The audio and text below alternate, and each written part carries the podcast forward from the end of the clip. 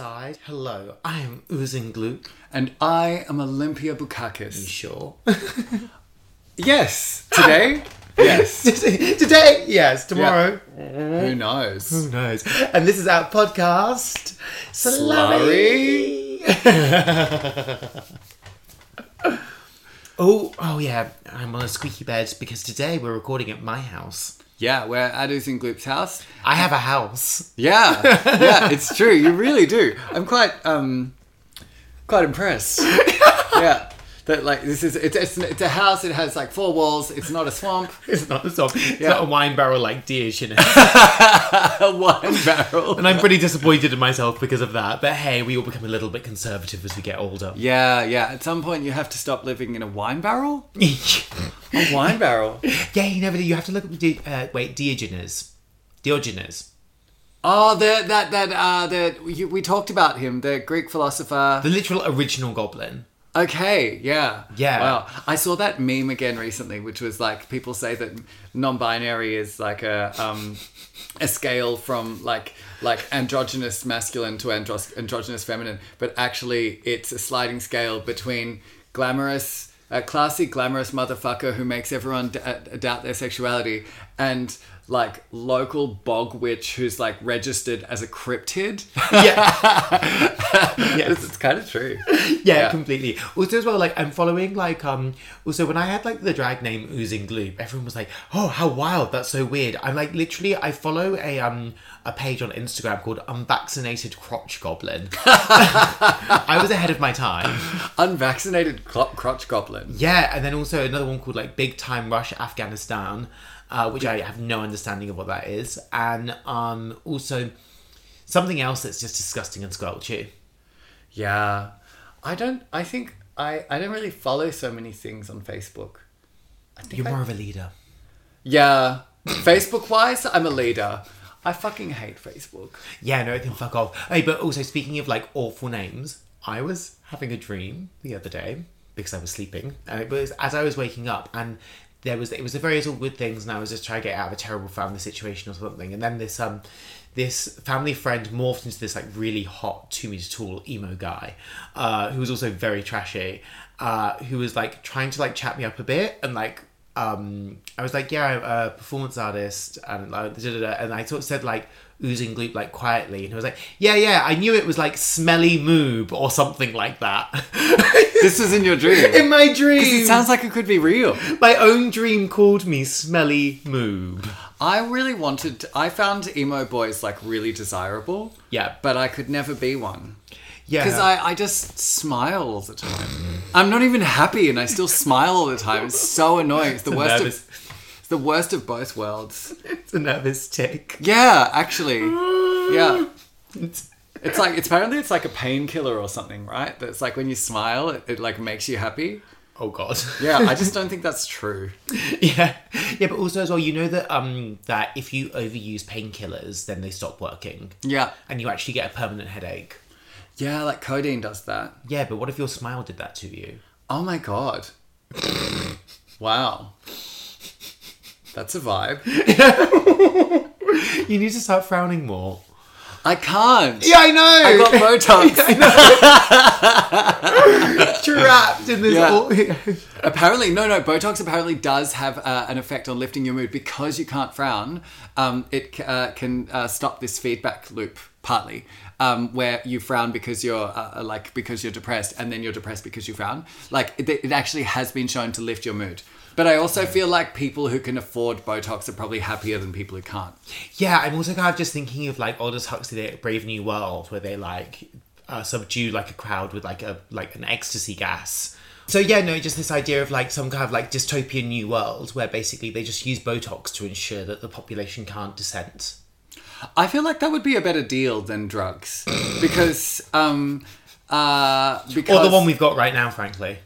Yeah Yeah. yeah no absolutely like like because if Botox breaks that feedback loop that's to stop you from frowning but doesn't give you a hangover Yeah. um then like it's actually better for you than drugs and also I think we've kind of seen that I think we talked about this last week um that like hedonism uh, is not a threat to Yeah. the way that things are like if people are too um like in terms of like joy and like and like like overflowing joy oh maybe that maybe i don't believe this but like I'm no, but I think there's. I mean, I think it's also as well like that we can. Let's let's perhaps use some just uh, strategic essentialism here, where we can say hedonism as you know this like sort of like the certain discourse that is in a lot of the Berlin club scene, and also like the London club scene, and also the queer scene and the queer club scene, and also in terms of like Ru- you know RuPaul's like ah we're drag and we're so radical and all these things when it's like uh, this is uh, there's there is a, a not particularly radical form of hedonism that is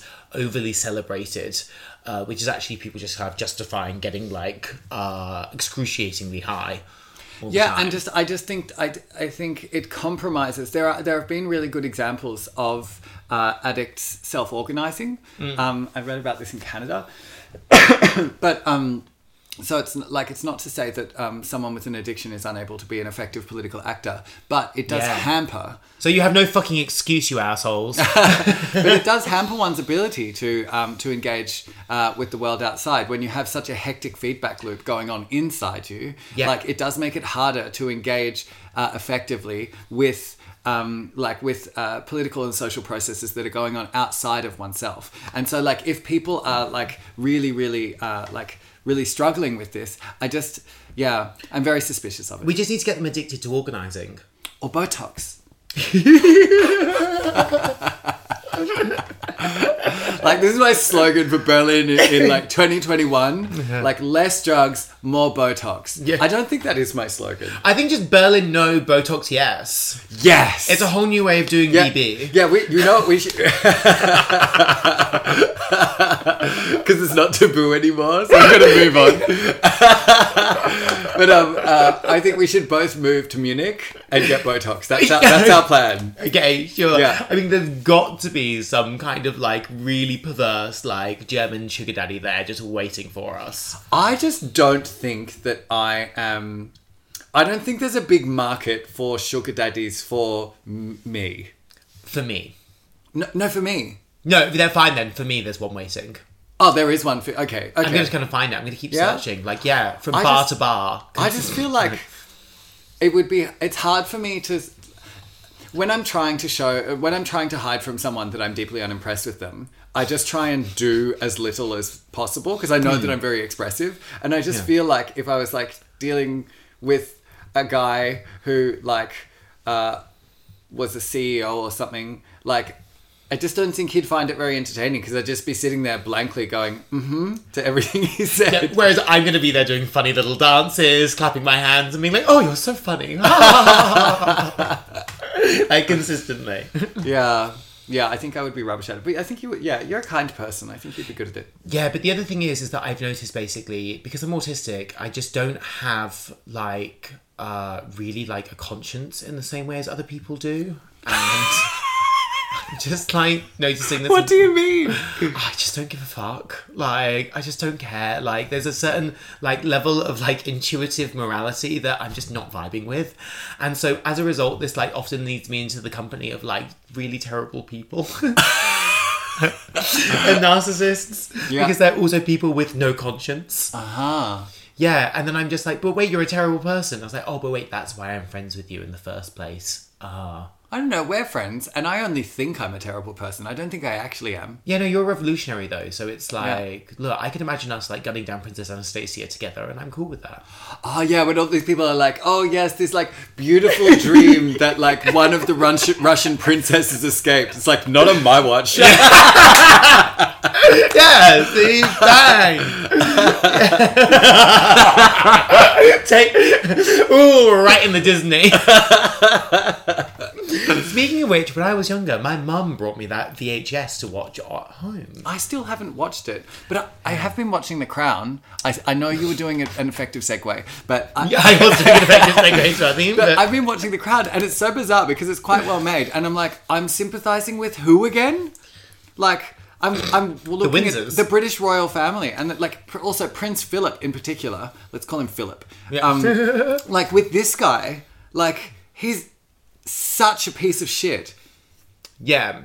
Okay, what we need is a Netflix adaptation of the Bolshevik Revolution Yes. to manufacture consent for a new uh, new leftist ideology. Speaking of which, I actually shared a good post earlier on that, well, uh, oh, there's two things actually, which is just that um, because it, I'm, it's going to make me sound a bit like wow, kids today. And I was talking to some friends like Judith Jack Halberstam was doing some lecture on like trigger warnings, uh, and me and my friends were talking about it, and it was just like it was just very like uh, kids today, and it's like just the idea of like using trigger warnings within like a, an educational context, saying that like if you use a trigger warning, then you're like lessening shock factor and stuff, and that I think there's actually some interesting debates to be had around whether or not shock factor actually improves the teaching experience. And I think that it's like I did a show before where I like used the footage leaked by Chelsea Manning uh, of these like these uh, these reporters and their families being blown up by the US military who are like laughing, and like the tech guys in the process got really angry and they were like, "You have to show a trigger warning for this situation." I was like, da, da, da, like you can't like say these things, and you've got like this thing in the video is literally called collateral murder, and I, I was like, wow. So it's like I was like, well, these people. Uh, like it's like wow that you feel that you're entitled to a trigger warning for this situation when these are people literally in a war zone uh, sponsored by our, our government and our country and our democratic body of people is literally killing people and and you're you- you're upset by this but then what i chose to do in the performance is that i said that um that uh so I have been told I need to provide a trigger warning for this situation, basically because it's a situation of war crimes, and I said, said this thing about our government and stuff like that, and said as well. And I so I want you to reflect on the fact that you have received the luxury of a trigger warning here, while these people got no warning for the bomb that ended their lives, and then play the video, which I think was a far more effective dramaturgical way of uh, incorporating it. So Yeah. I think there's lots of ways that you can do this. That said, kids today. Um, there was this good post I saw uh, earlier on Instagram just about certain people uh, treating the left like a church, and that a church is a place that you go to be together, and it's where you go to be a good person, and you go to be good people, and you go to grow together with people as a good person, and that maybe it's also a place where you hold people to account as well, but then also you do that in a way that is moralistic uh, within that, and also as well as that if people attempt to then reauthor the way the church works, they can be referred to then as a heretic, and that the left is not a church. It's not about being good, and it's about uh, gaining power to improve people's lives, Yeah. and it's very much about this, which I um I just really enjoyed.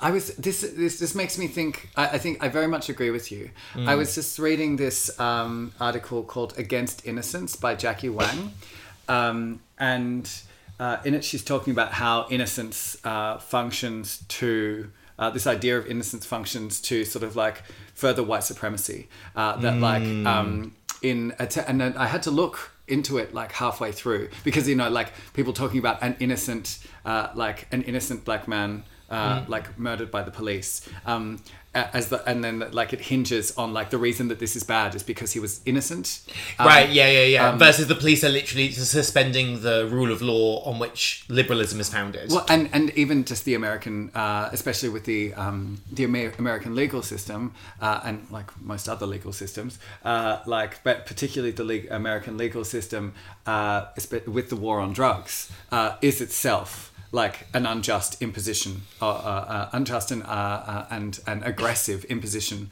of like this very violent order onto a population that isn't doing anything wrong. So like uh, like criminal criminalizing um, uh, like people for like totally harmless behaviors. Um, And so uh, and then so but then- Criminalizing for life. yeah For yeah. life. Yeah. And then and then uh, if you're criminalized for possession of pot, uh, like or weed, uh, then uh, then when the police are violent towards you, then you can no longer make this claim of innocence because like one has been made non-innocent. And like she's talking about how this uh, like it's a very interesting article. I haven't finished reading it yet, but one of the things that she talks about is the way that white people use uh, safer spaces. Um, and like uh, that like the feelings of people who are offended uh, become more important than uh, the actually existing violence. Um, and this is, I think, a, um, uh, a, thing that you're talking about. And it was just, I was like, when I was looking up, uh, reading it, I was just like, oh fuck, why am I reading about this? This is so boring. And then I read, I checked when it was written. I was like 2014. I was like, I am so glad we are not in 2014 anymore because we have a, like an actually existing left now. Yeah. and like like debating endlessly about trigger warnings is not like the most visible thing going on in the left now. Like we have, we- Yeah. we, can talk about stuff like uh, the Green New Deal or, or like like Mm. actually proposing uh, like so rather than being this church, Yeah. um, it's it becomes a movement, something that moves, something that tries to um, tries to uh, like change something. Um, To avert the apocalypse, for example, uh, Mm. Yeah. and it's just like I'm just so glad that like um, people in relative states of privilege uh, don't dominate this discourse about what it is to be left wing anymore uh, by uh, like how surprised or upset they were because they saw something which they didn't expect.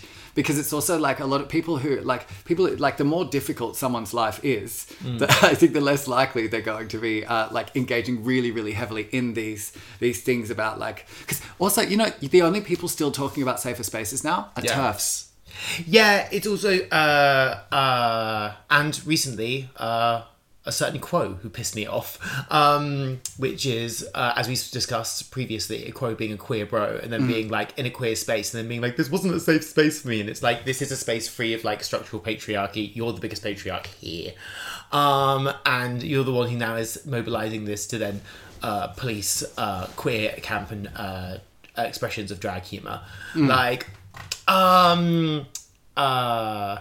Well, ha, just- it- fuck you. well, it just it relies on a border. Like the, like safer spaces discourse relies on a border between Yes. uh, between the inside and the outside, and we know that in general borders are problematic. Sometimes good problematic. Uh, a lot of the times like bad Ah, problematic. the- so, so also Bell Hooks says that she really dislikes the discourse of safe spaces because that safety is a, is a it's a white people calling the police situation, and um, it's uh, and that they ah, my safety was threatened. So there's this idea, and then it's like that uh, that we respond to a lack of safety with security, and that this itself is part of the ideology of like the war on terror and all these things, and so. Um, and so Bell Hooks talks about the idea that we need to be making each other comfortable uh, in the space of risk.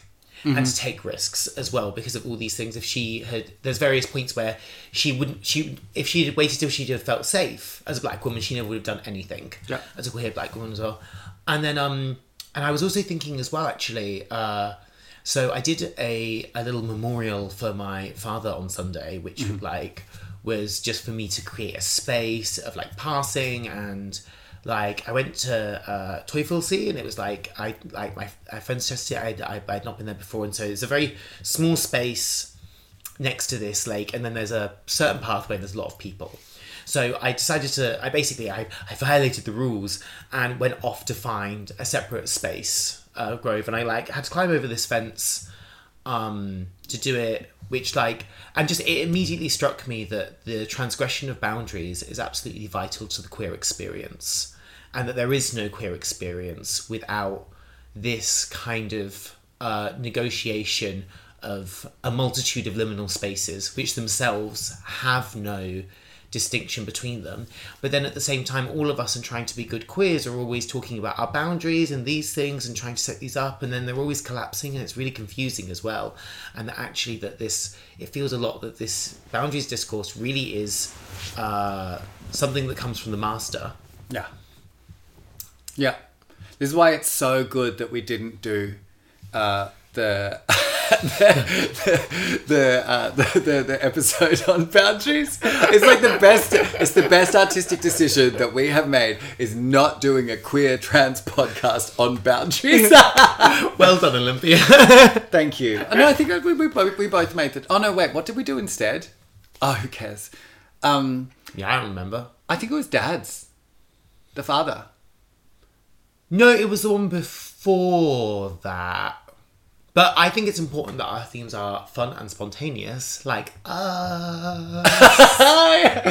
so that, I think think, that- that, that brings us in like a record, um, a record introduction. Yeah, Like, that's because we are basically, uh, like, the, our dramaturgy more or less is done by a hen party.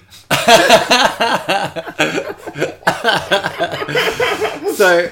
Today, what are we talking about? Is it Someone who often has a hen party is a mum. Mum. Mums, specifically plural mums.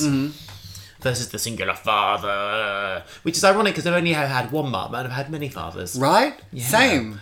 Yeah. Yeah. Yeah. yeah, that's why we say dads, they're dime a dozen. Dime does, yeah. Yeah, but a mother, that's a true gem. My mother, a true yeah. my my friends uh, have uh, a thing on their wall. I don't know why I'm telling the story. Uh, have a thing on their wall that says um, uh, uh, it's a picture of a, a gemstone. It says rein wie de wie uh, rein wie der Edelstein ist die Mutterliebe ganz allein. Your Botox f- expression of confusion is a delight to witness, Olympia. Is it like is it really modest? It is, yes, it's modest, but then it's like. but uh, unusual unusual wrinkles. I got a vertical wrinkle on my forehead. it's the vertical wrinkle. It's, the vertical wrinkle. a vertical wrinkle on my forehead, and it's from sleeping because I sleep on my side. Yeah, it's so good. That's the part where your confusion becomes expressed. It's Yeah. like a third eye opening. Also, it's like so I think if I get two of them at that angle, it could look like I always have angry eyebrows. Yeah. oh no, but I have real eyebrows now. yes, you do. Oh my god, Stubbly ones. It's a brave new world. they're not. Well, yeah, they're just a bit sparse. Yeah. So anyway, so what did it say in German and what does it mean? Uh, uh, the like in m- like a, a mother's love is as pure as uh, the like brightest precious uh, gem. Aww. My mother's love was stern and unyielding. That's good. You want unyielding love. I mean, yeah. Wait, unyielding in that it didn't stop, or unyielding in that? Yeah, I don't understand. No, basically, when I was growing up, my mum was just like, um, I kind of realized I, uh, I did this big performance at one point where I was just like kind of questioning like where I was in my life and things because I was just never, I was just failing consistently to conform to any sort of like expressed order, and I basically I had to oedipalize my life in this process because I realized that uh, I just wasn't. There was a certain a certain rhythm or attitude of of the Oedipal family system that I just wasn't really corresponding to. But I realised that um, Oedipus being the the psychoanalytic fo- scenario based on the Greek myth of the person who kills his father and marries his mum. Which was actually a self fulfilling prophecy as well. It was because he was prophesied to do that, that they threw the baby away, and then the baby, being the return of the repressed, then met his father, became Oedipus, met his father at the crossroads. And he didn't know that either of them was. Neither of them one. knew each other. I think it's much more understandable in that context. Yeah, it's also it's, what's interesting as well is that Deleuze and Guattari and Anti-Oedipus point out that then it's actually it's the guilt of the father that has created this. So that and that in Freudian psychoanalysis that there's all these different things on how to work out the anxiety of the child, but it's really based on the actions of the parents. And that, but and I was just kind of like because there was just so much shit like with my father as we expressed in the father. Um, that uh, but then I realized that I had a proper properly resolved Oedipus complex because my mother was the father when I was growing up because she was just like indestructible she was like a woman possessed of like her Kantian duty like she was like super hardcore and organized um and Did you the- say canteen or Kantian? Kantian Kant, as in. as in Kant okay. I Yeah. don't know anything about him. oh so But says, I just yeah. imagine her like really, like really serious about working in the canteen. yeah like a dinner lady who's Yeah. also often a mum and also Yeah, my, my mum did that too. wait your mum was a dinner lady okay yeah Well, she she volunteered. So uh, your Kantian a Kantian duty, a Kant's concept of duty is basically the high. It was sort of like the highest sort of like Kant sort of like you know the purpose of life is to find your duty and do it more or less, whatever your duty may be. Oh God, that sounds stressful. Yeah, just like uh, but it was like it was like it's like you know when there's like people are like I am here on this earth for this purpose and this reason. Like Those people are always so unbearable. that was my mum when we were growing up. Oh, I I like her. Yeah, no, she was just like I will raise these two children. Yeah. because it was like complete survival mode. So it's like an ethical commitment. Yeah, yeah, like an ethical commitment. And then my uh, grandma basically uh, was filled the role of my mother. She was caring, and then um, and then what happened is that uh, then my grandma died. So um, then I could no longer possess the mother, and I was just there in the throne of the father, who was actually my mother, and so that's why I turned into a drag queen.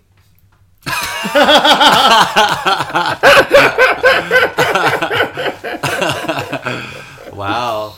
And I try and think like, yeah, I like because I think you could say that my biological father wasn't the most capable father.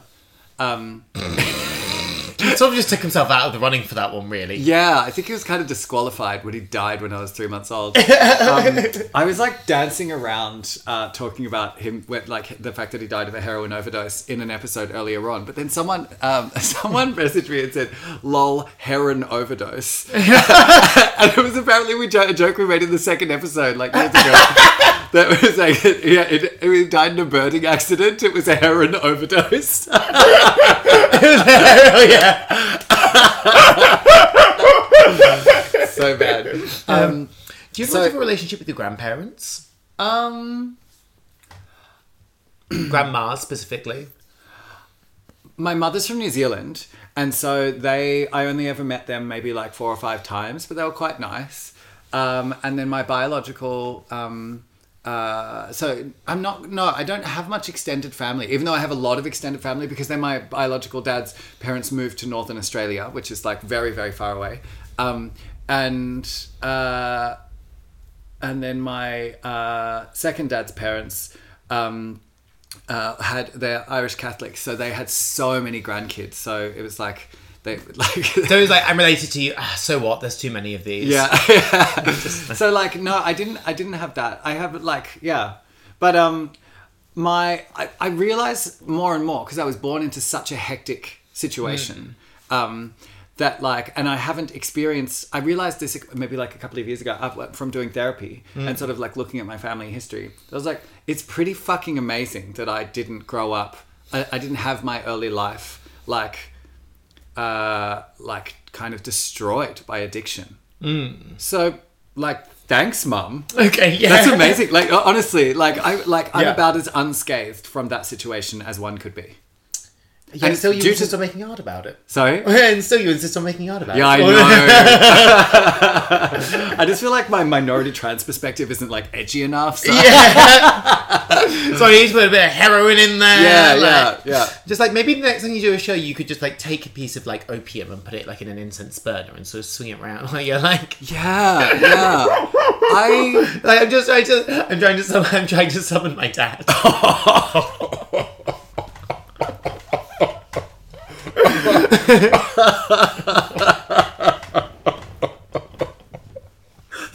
Papa, can you hear me?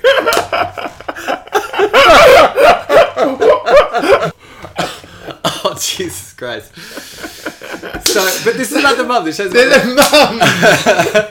mum, but like it was it was i think i was i learned more about it because in, in the show that i did recently um, a touch of the other. I interviewed my mother two aunties and my sister.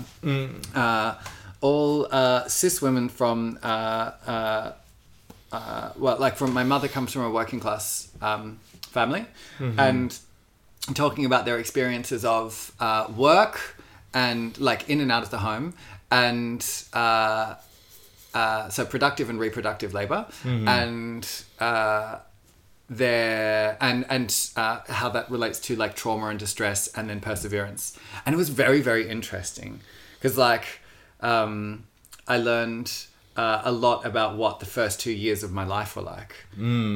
Because I think we're both we're both from situations where the dad dropped the ball in whichever way. Yeah. um, and then it's really like it really it it just gets held together by um, uh, Mums. mums. My mum used to cry so much when she was in this council house in the middle of nowhere. So I grew up in a village of 100 people. Like uh, people, I the, people, uh, uh, yeah, there was just like 100 people there, and there was this very small council estate at the top that was like padded on, and my mum was there, and she used to cry so much in the middle of nowhere over my father. Uh, she had no friends there, no family apart from my grandparents, and like again, my grandmother got cancer when I was six. So like, um, So you were really young. yeah, and then we moved there when I was 2 So, um, and uh, she used to cry so much that the postman used to get her birthday cards and Christmas cards. And she'd come to the door with like red eyes all the time, and she'd always be trying to pass it off as a cold. She couldn't because she just said that she just cried. She's cried for years and years and years and years. I just found that out because I like uh, my mum sent a letter to my sister just about uh, her road trip to Scotland, Mm-hmm. which I told you about, Yes. but also just so the listeners can know. Um, Yeah, absolutely. yeah, like my mum uh, found out that my father had been living in material luxury this entire time in a mansion with, and his multiple children all had SUVs and Mercedes and stuff like this, and that we were written out of all forms of inheritance. So she snapped, went on a road trip.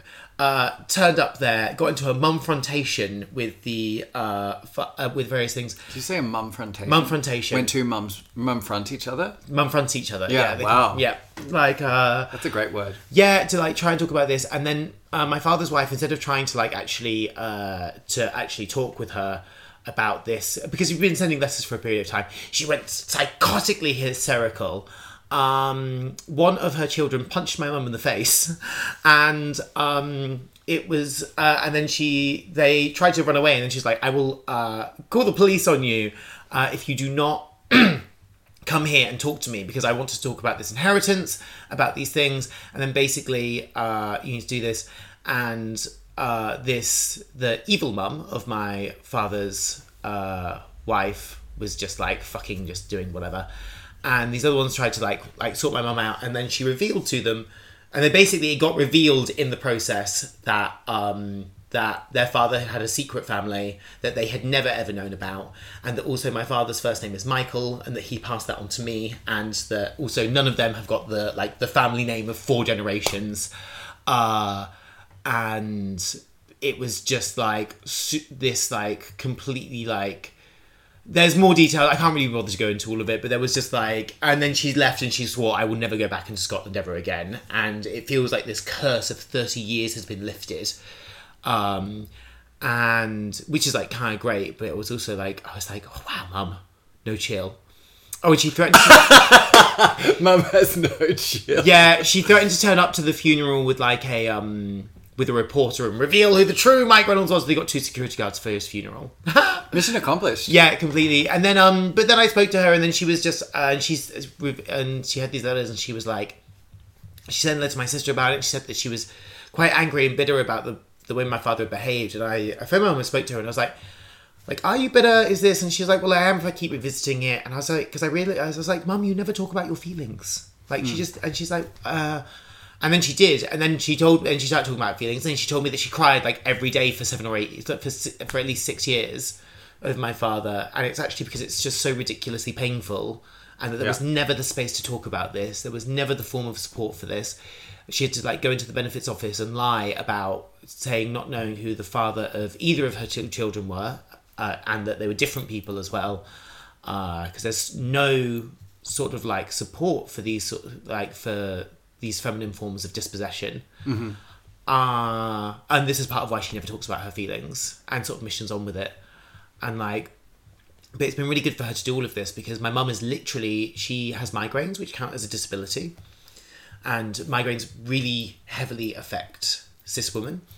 Um, or like, uh, uh, or AFAB people uh, compared to um, the rest of the population. And uh, my mum having no sense of boundaries from this like horrible experience of like my evil father, um, who I do actually actively believe is evil. I don't resent him anymore, but he is evil. And then um, uh, Was. was yeah.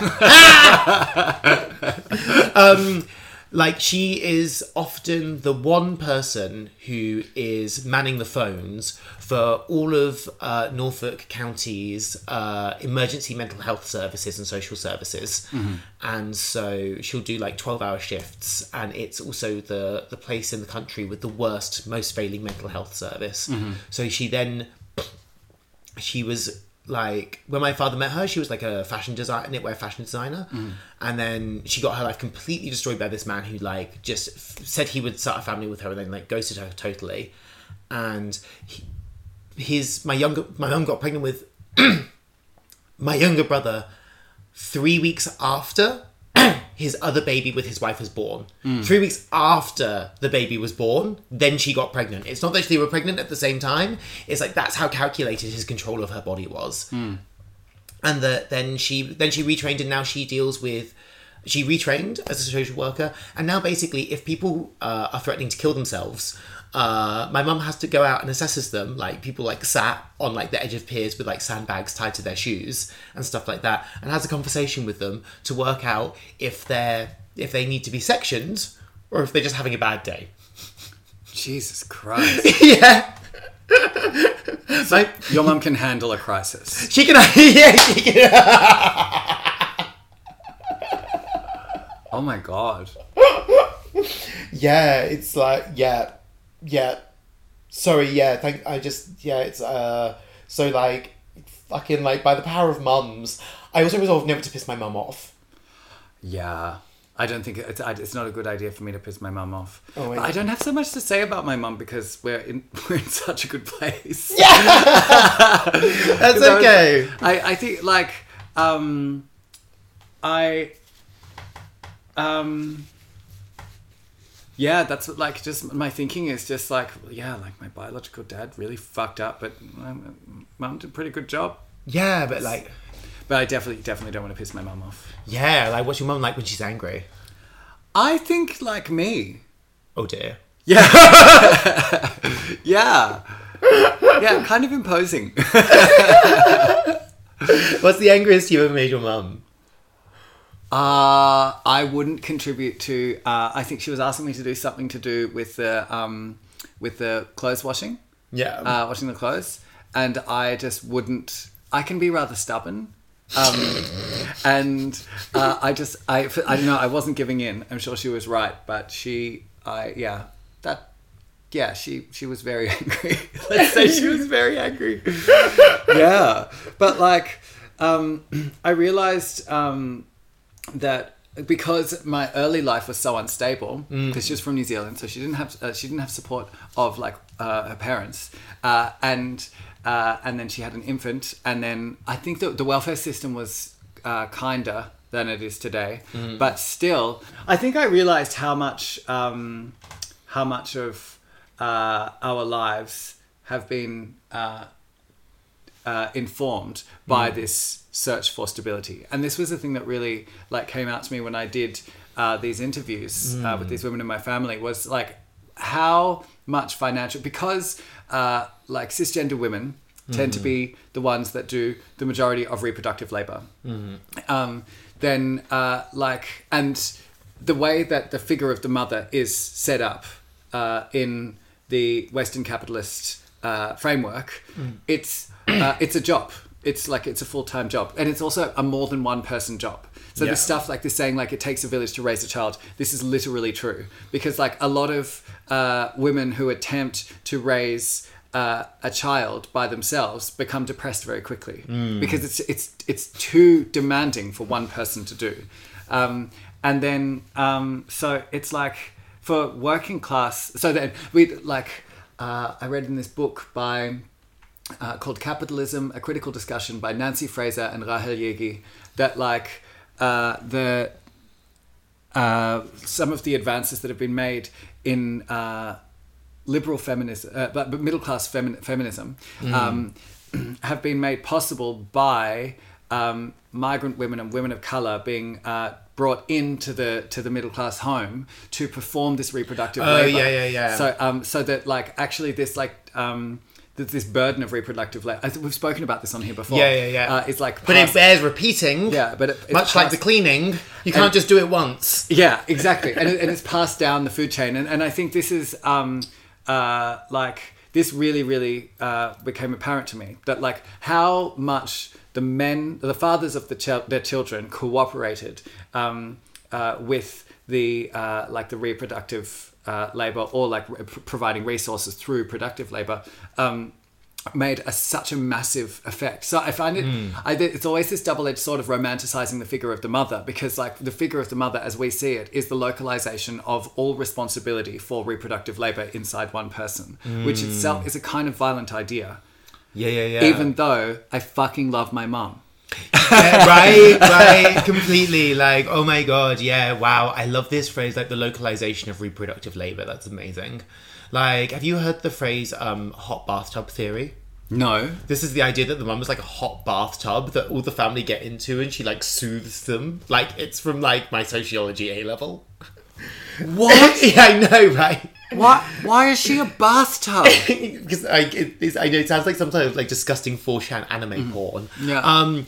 Yeah. No. It, because it was some fucking misogynist making some point about like the family and being like, oh, isn't it nice? It was this idea like, and then um. I mean, this is A level sociology, so it's hardly very advanced. But yeah, it was just, it was like, there's something about mums and like hot bathtub theory, and like Yeah. referring to my mum as like the hot, socially a hot bathtub. Ah I do. I do endeavour to think of my mother as a person. I really do. Well, as opposed to a tub. Yeah, like as opposed to a tub that I could just like like sink into. Like what? That's so weird. Yeah. Hey, really weird, right? Is that when my uh, first stepfather married my mum, he stopped making all effort immediately after marriage. Mm-hmm. Like he started like being like his he would be really disgusted. Like he'd come home like.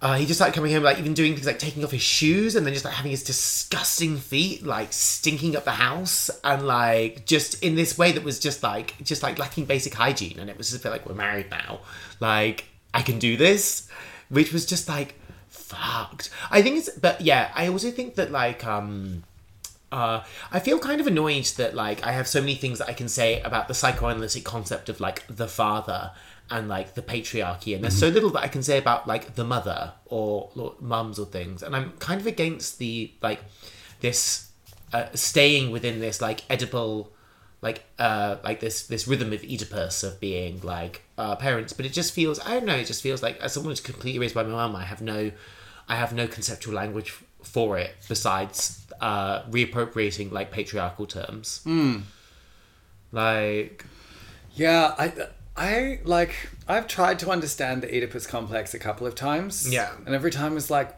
what. so the other thing about the Oedipus complex yeah no I they- just, I just, like it's one of these ideas where I'm just like, uh, I'm just not, I'm not, I'm not vibing with that. No, No, so- dumb. basically it also it is fucking dumb like because it's what it is is that lots of things lots of notions of psychoanalysis are based on uh Oedipus, and that's basically because it's based on the Victorian bourgeois family. And Right. what this actually comes from is that there was so much incest and rape within the Victorian bourgeois family, and that parents were basically, fathers were basically like uh, raping their daughters or something like that, and that Freud treated them um, and then he started publishing this research, and people were like, upstanding gentlemen would never do this. Um, And then he turned away from it, right? So he- with some of his earlier research. yeah, and so he turned it into the idea that it was some sort of kind of like secret fantasy or something like Yeah. that, and then basically created the Oedipus complex from that. And then I've read about this in uh, uh, in that book on trauma. The body keeps the score. Yeah, this is. I've, I've read about this as well. Yeah, Yeah. just like and well, it's also because and it's I'm just I'm kind of like this this anti Oedipus book I'm reading, which is sort of like advocating for like a schizoanalysis, which is like uh, which is but the book itself is like is art with psychoanalytic theory basically. So it's just it's just for a kind of reorganization of like flows and desires. I just think that yeah, it just kind of like needs a, a complete sort of like rehaul and like thinking about like uh uh, without this distinct mind, like a psychoanalysis that also uh, works, but without a mind body distinction in the same way, that's based on a very distinctive public private uh, system, based on a very distinct parental system in which there is the productive labour and the domestic labour. And that also that we actually have a system now that doesn't do this because we're all expected to work 40 hour weeks and also do all of the reproductive labour at the same time as well.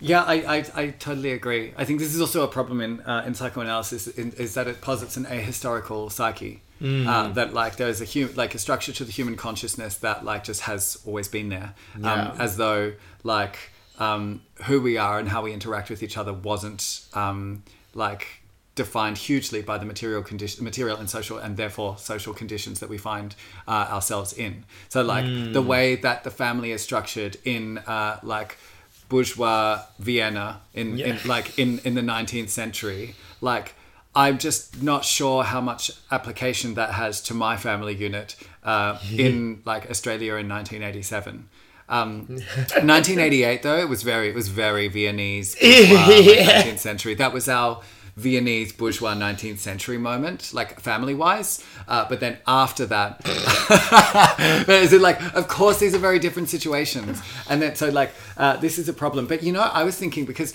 I, because I live very far away from my family, um, and I wasn't talking to my family so much until I think two years ago, where, where we became a lot closer, um, halfway through me doing therapy, and I realized that maybe I don't need to be as distant. Um, um, and um, The occasional text will do. I when I start when I Skype with my mum, it's like an hour and a half conversation, and we start off with stuff that's been going on, and then we go into like politics, like family history, like my it's like a, it's like a consciousness raising se- uh, session slash therapy session, like almost every time. Yeah. It's so good, and um, uh, I can't have like talks with my mum either. Actually, it always ends up going into like all sorts of like amazing things. Yeah, like mum chats are the best. Absolutely. Mm-hmm. And um, so, uh, but I, I just realized because a couple of times people have asked me to be their drag mother, and I've always been like, I am far too emotionally absent to be someone else's drag mother. Uh, but actually, maybe now, because I, I don't think I'm so emotionally withdrawn as I used to be. So maybe I could, I really don't want to be someone's drag mother. Yeah, I'm just going to point out that having been uh, many people's drag mothers, like uh, it's fucked because the thing is, right, is that you can't. Is that the whole drag mother system is a lot of the the way that it's used now is uh, inescapable from Paris is burning. Um, in Yeah. this sort of like linguistics of it. Now, there's also various other ways of like, and the whole concept of a drag house, and this is to do with the homelessness rate of um, uh, queer brown bodies uh, and that there's all these uh, middle class white people who are just like, oh my god, I want to have a drag house. Will you be my drag mum? And then it's like part of like what the creation of this is the fact that the drag mother had a house and they lived in the house. Yeah. Like, and so also as well is that then the mother was the person who ultimately could uh, you'd steal clothes, but would be feeding and housing you and all these things. And so the drag mum could say, you will do this in this way because that's what we do in this household. And then what happens though is that with like basically a bunch of like. Uh, like new like middle class kids who can buy a bunch of makeup from Mac and then teach themselves everything they want from YouTube. What they do basically is they exploit you for free tutoring. Then they take your uh, the y- the advice and the archaic sort of like matriarchal like folklore that you have like absorbed slowly, and then say right you do this in this way and stuff like that, and they take that as something to consider and the idea of basically pursuing this very normative idea. Ultimately a lot of people are then pursuing this very normative very glamorous very intoxicating and very repetitive idea of what a drag queen looks like uh, in various ways. And um and then so uh because i have to say actually that i've many ways that the notion of like a queer family has just been like decimated for me by sort of like late stage capitalism. And that i actually but i also maybe this is i think that maybe my yeah it, it's been decimated for me because i also feel as well that like just so interested in gentrification still because I, it's really interesting the way that we have to become complicit with processes that generate our displacement and dislocation. Mm-hmm. And that then a drag collective or like a queer collective or a queer family collective or something like that that's running a certain night is still running a business and then this is part of creating a certain assemblage that sort of like has an effect within the community of some way. And then what happens as well is that the family is still fundamentally uh, an organization that works towards the sustainability and stability of capitalism But I think it- Judith Butler says this about uh, the um, uh, Paris is Burning, that where she says that the thing that she actually finds really uh, subversive or radical about it, Ah, yeah. which like which is not to um, no parasite i mean i mean I, i'm talking yeah. very much in the 21st century as well yeah but like, what she talks about is that what's subversive about it or radical is this form of queer kinship uh, Hmm. that that uh, that you see in the film uh, Paris is Burning. Um, where uh, like the heterosexual nuclear family like uh, is uh, like replaced uh, with a um, um, like like with a, with a new model, and I think I very much agree with you. I do think that there are like uh, beautiful and interesting uh, house models uh, that still exist. Um, so like uh, and like that the like that the house uh, that the drag mother like um, relationship can be a really nice one, but I've also just never been in one. I was I was very much a drag orphan, like, uh, and then um, like I couldn't really I didn't really understand what it would be like to teach someone how to do drag because I taught every myself everything, um, and so I was like I thought that's what to me, that's just what what my experience of drag is: is not having someone teach you anything that you just like start doing it, um, Yeah. and it's really confusing and difficult. Um, but um, yeah, I very much agree that like I, I was also thinking about this the other day that I was like that I I think I really believe that like um, this is something that like queers could contribute to a leftist movement is like new kinship structures. Um, Yeah. And because very often our like our friends do become our family, um, but I also it's very hard to make them up in uh, a situation uh, that is so atomizing and individualist. So in uh, Beziehungsweise Revolution by Bini Adamczak, uh, she says that um, that we need to. I think this is an influence of the autonomous uh, movement that we need to already start working on models um, for collective living. Um, and collective like b- b- being together and relationality uh, already now so that when the revolution comes we have models that we can uh, we can implement um, I really heavily believe in this too. Actually, yeah. I, I think it's a really nice Well, idea, but I, yeah, but I, I just feel so um, I just feel so atomized that I'm just like I don't know how to do that because I really don't want to live like I love my housemate. I don't want to live with more than one other person. Like, and I actually really enjoy my alienation from other people. Yeah. This is my basic level of alienation. I was always.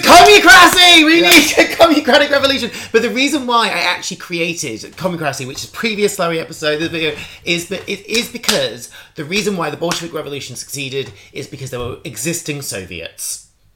There were Soviets that were existing. There was worker Soviets that were there. What happened was, as the government failed, there was a system that existed that could come into place. It's And not. just yeah. to to to, uh, to, uh, to give a background information for Yeah. those who don't know, a Soviet is a workers' council. So this was like a, uh, like uh, people uh, represented, for example, the factory that they worked in uh, to make political decisions. Yeah. Yeah, and there was a there was a highly organized group existing within the capital accumulation uh, system uh, that was basically as like the old system was like rotting and crumbling that there was new life that was it wasn't that because there's this, uh, this idea with revolution. It's like okay so basically we have to like we have to destroy what's there and then we're all going to come together in this like radically open moment and we're going to create some kind of like new social contract kind of thing. And it's like no we don't even want to create anything that involves contracts in that sense or something like that or at least in this classical sense and so that we need things and so i i have created the uh and also ignore me about like i'm also just very bitter about like drag families and this sorts of notion I think the points that you all made were very correct. Yeah. It's just that I think that uh, I wouldn't tar everyone with the same brush, but like broadly as a trend, I think you're right.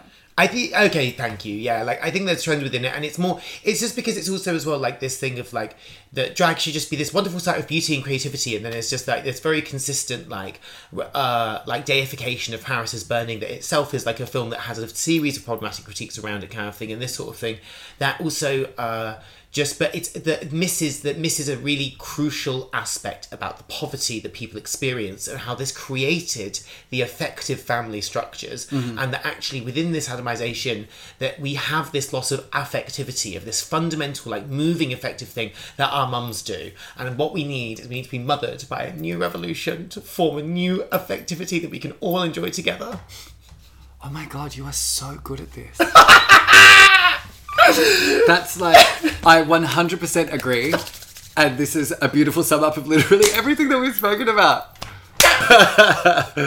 well, it has been a pleasure to speak with you uh, uh, about mums oozing glue. oh this is the best time i've had in a long time it's absolutely wonderful to talk with you Thank you for uh, staying with us, li- uh, dear listeners. dear, dear Lennons. Dear Lennons, we will uh, be back next week uh, with another brand new episode of Slurry. We absolutely love it when you put us on your Instagram stories. Keep doing it. Yeah, share this on your Instagram stories. Yeah. Bye. Bye.